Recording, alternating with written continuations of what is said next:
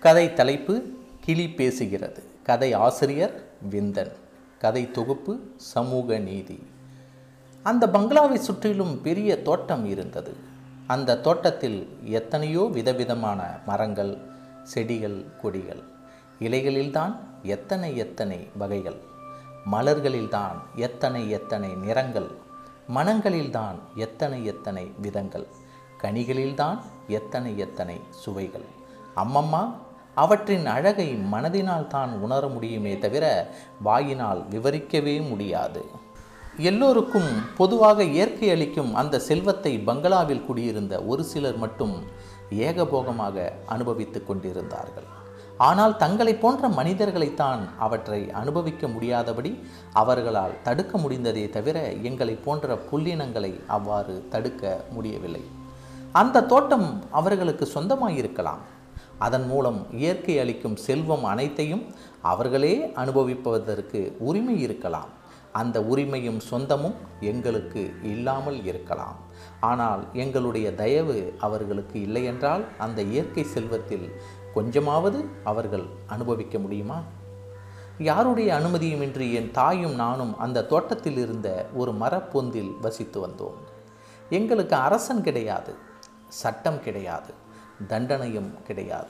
நாங்கள் அடிமைகளாக இருக்கவும் விருப்பமில்லை. விடுதலை கோரவும் இல்லை. நாடு எங்களுடையது. காடு எங்களுடையது. கடல் எங்களுடையது. வானம் எங்களுடையது. மலைகள் நதிகளெல்லாம் எங்களுடையவை. மரம் செடி கொடி எல்லாமே எங்களுடையவை தான் என்னுடையது என்று நாங்கள் எதையுமே சொல்லிக் கொள்வதில்லை. எல்லைக்கோடு வகுத்து கொள்வதில்லை. பத்திரமோ கித்திரமோ எழுதி கொள்வதில்லை. ரிஜிஸ்டரோ கிஜிஸ்டரோ பண்ணிக்கொள்வதில்லை. எல்லை சண்டை போட்டுக்கொண்டு தொல்லைப்படுவதும் இல்லை. கோர்ட்டுக்கு போய் கூப்பாடு போடுவதும் இல்லை. இன்னும் இறந்த காலத்தை குறித்து நாங்கள் வருந்துவதில்லை. எதிர்காலத்தை குறித்து ஏங்குவதும் இல்லை. நிகழ்காலத்தோடு எங்கள் நினைவு நின்றுவிடும்.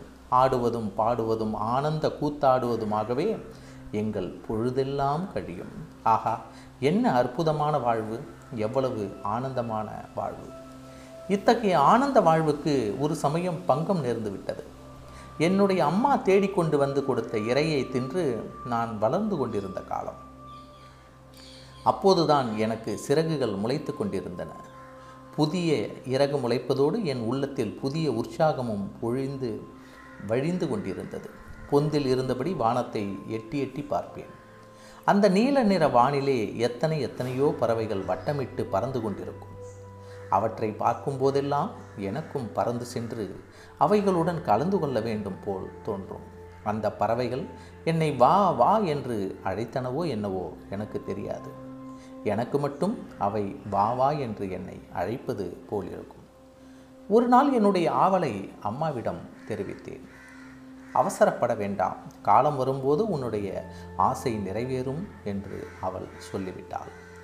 காலம் எப்போது வருவது? ஆசை எப்போது நிறைவேறுவது? என்று எனக்கு ஆத்திரமாகிருந்தது அதற்கேற்றாற்போல் அன்று ஒரு சிட்டுக்குருவி நான் இருந்த மாமரத்துக்கும் பூமிக்குமாக ஜிவ் ஜிவ் என்று பறந்து கீச் கீச் என்று விளையாடி என்னுடைய ஆத்திரத்தை மேலும் மேலும் கிளப்பிவிட்டு கொண்டே இருந்தது.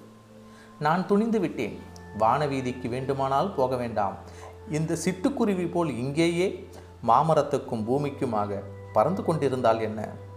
என்று எண்ணி கீழே இறங்குவதற்காக சிறகடித்தேன். ஆனால் என்ன ஏமாற்றம் என்னால் ஓர் அடி கூட பறந்து செல்ல முடியவில்லை. பொத்தென்று கீழே விழுந்து விட்டேன். உடம்பில் பலமான அடி. வேதனையை தாங்க முடியவில்லை. என்னால் கீ கீ என்று கத்த ஆரம்பித்து விட்டேன். அப்போது யாரோ ஒரு சிறுமி அங்கே வந்தாள்.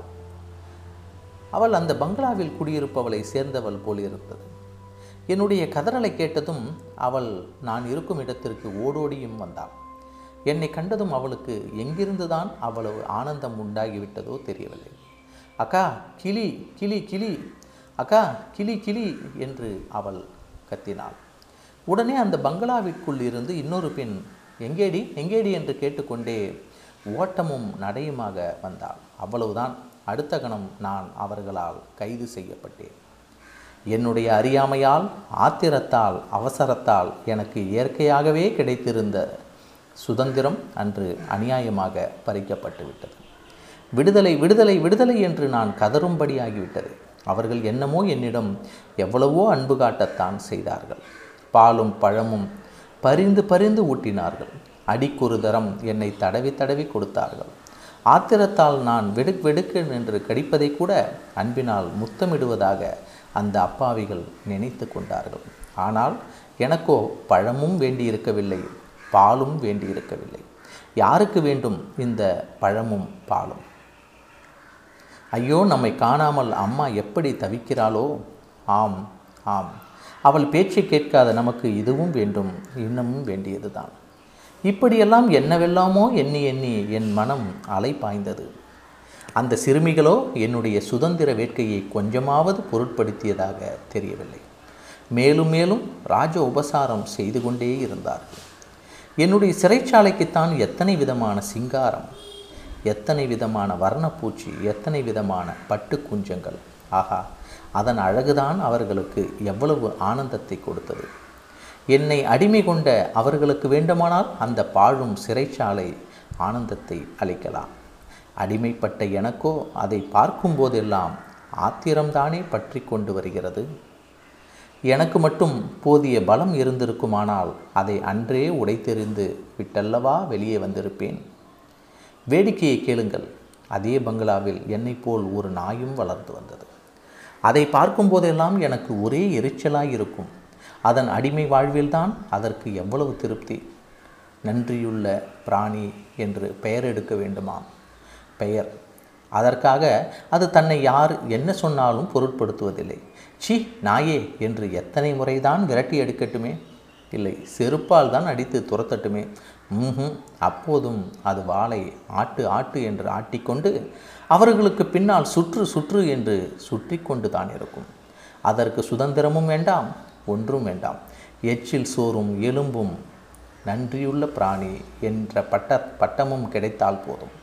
சீச்சி அதுவும் ஒரு ஜென்மமா அதை அவிழ்த்து வெளியே விடுகிற மாதிரி என்னையும் வெளியே விட்டால் அந்த நாயைப் போல் நான் திரும்பி வருவேன் அடிமையாயிருக்க ஆனந்த சுதந்திரம் அடைந்து விட்டோம் என்று ஆகாய வீதியை நோக்கி கம்பி நீட்டி விட மாட்டேனா அன்றொரு நாள் அந்த சிறுமிகள் இருவரும் என்னிடம் வந்து ரங்க ரங்க ரங்க ரங்க ரங்கா கக்கா என்று கூச்சலிட்டனர் நானும் அப்படியே சொன்னேனோ இல்லையோ அவர்களுக்கு ஒரே குஷி. ஏன் தெரியுமா? அவர்கள் எனக்கு பேச கற்றுக் கொடுத்தார்களாம். நான் உடனே பேச கற்றுக்கொண்டு விட்டேனாம். என்ன அசட்டுத்தனம். எனக்கு இருந்த விருப்பில் நான் அவர்களுக்கு அழகல்லவா காட்டினேன். அதற்கு கோபித்துக் கொள்வதற்கு பதிலாக இப்படி ஆனந்தப்படுகிறார்களே. இப்படி எண்ணி நான் வியந்து கொண்டிருந்த போது அக்கா இந்த கிளிக்கு இப்போது ரக்கைகள் வளர்ந்து விட்டன. கத்தரிக்கோள் கொண்டு வருகிறேன் வெட்டி விடுகிறாயா? என்றாள் தங்கை. எனக்கு பகீர் என்றது அடி பாவிகளா என்று சபித்தேன். நல்ல வேலையாக அக்கா அதற்கு ஒப்பவில்லை. இறக்கைகள் வளர்ந்த பிறகுதான் கிளி பார்ப்பதற்கு அழகாயிருக்கிறது. அதை வெட்டிவிட்டால் அவலட்சணமாய் போய்விடாதோ? என்றாள். அப்பாடி பிழைத்தேன் என்று நான் பெருமூச்சு விட்டேன். அந்த போக்கிரி பெண் அத்துடன் நிற்கவில்லை.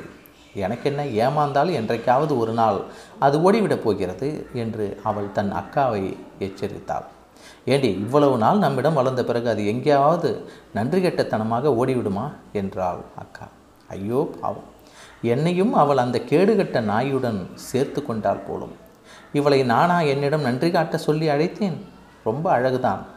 கூண்டின் கதவை திறந்து தான் பாரேன். அது நன்றி கெட்டுத்தனமாக நடந்து கொள்கிறதா என்று இல்லையா என்று என்றாள் தங்கை. அக்காவுக்கு ரோஷம் பொத்து கொண்டு வந்துவிட்டது. திறந்தால் என்னடி? ஓடி போய்விடுமா? என்று தங்கையிடம் வீம்பு பேசிக்கொண்டே நான் அத்தனை நாளும் அடைபட்டிருந்த சிறையின் கதவை அவள் அன்று திறந்தே விட்டாள். அவ்வளவுதான். அதற்கு பிறகு ஒரு நிமிஷமாவது அங்கே தாமதிக்க எனக்கு பைத்தியமாக பிடித்திருக்கிறது. விடுதலை விடுதலை விடுதலை என்று கூவிக்கொண்டே எடுத்தேன் ஓட்டம். ஆஹா எத்தனையோ நாட்களுக்கு பிறகு எவ்வளவோ கஷ்டங்களுக்கு பிறகு நான் கொஞ்சமும் எதிர்பாராத விதமாக கிடைத்த விடுதலையில்தான் என்ன இன்பம் என்ன இன்பம். நன்றி.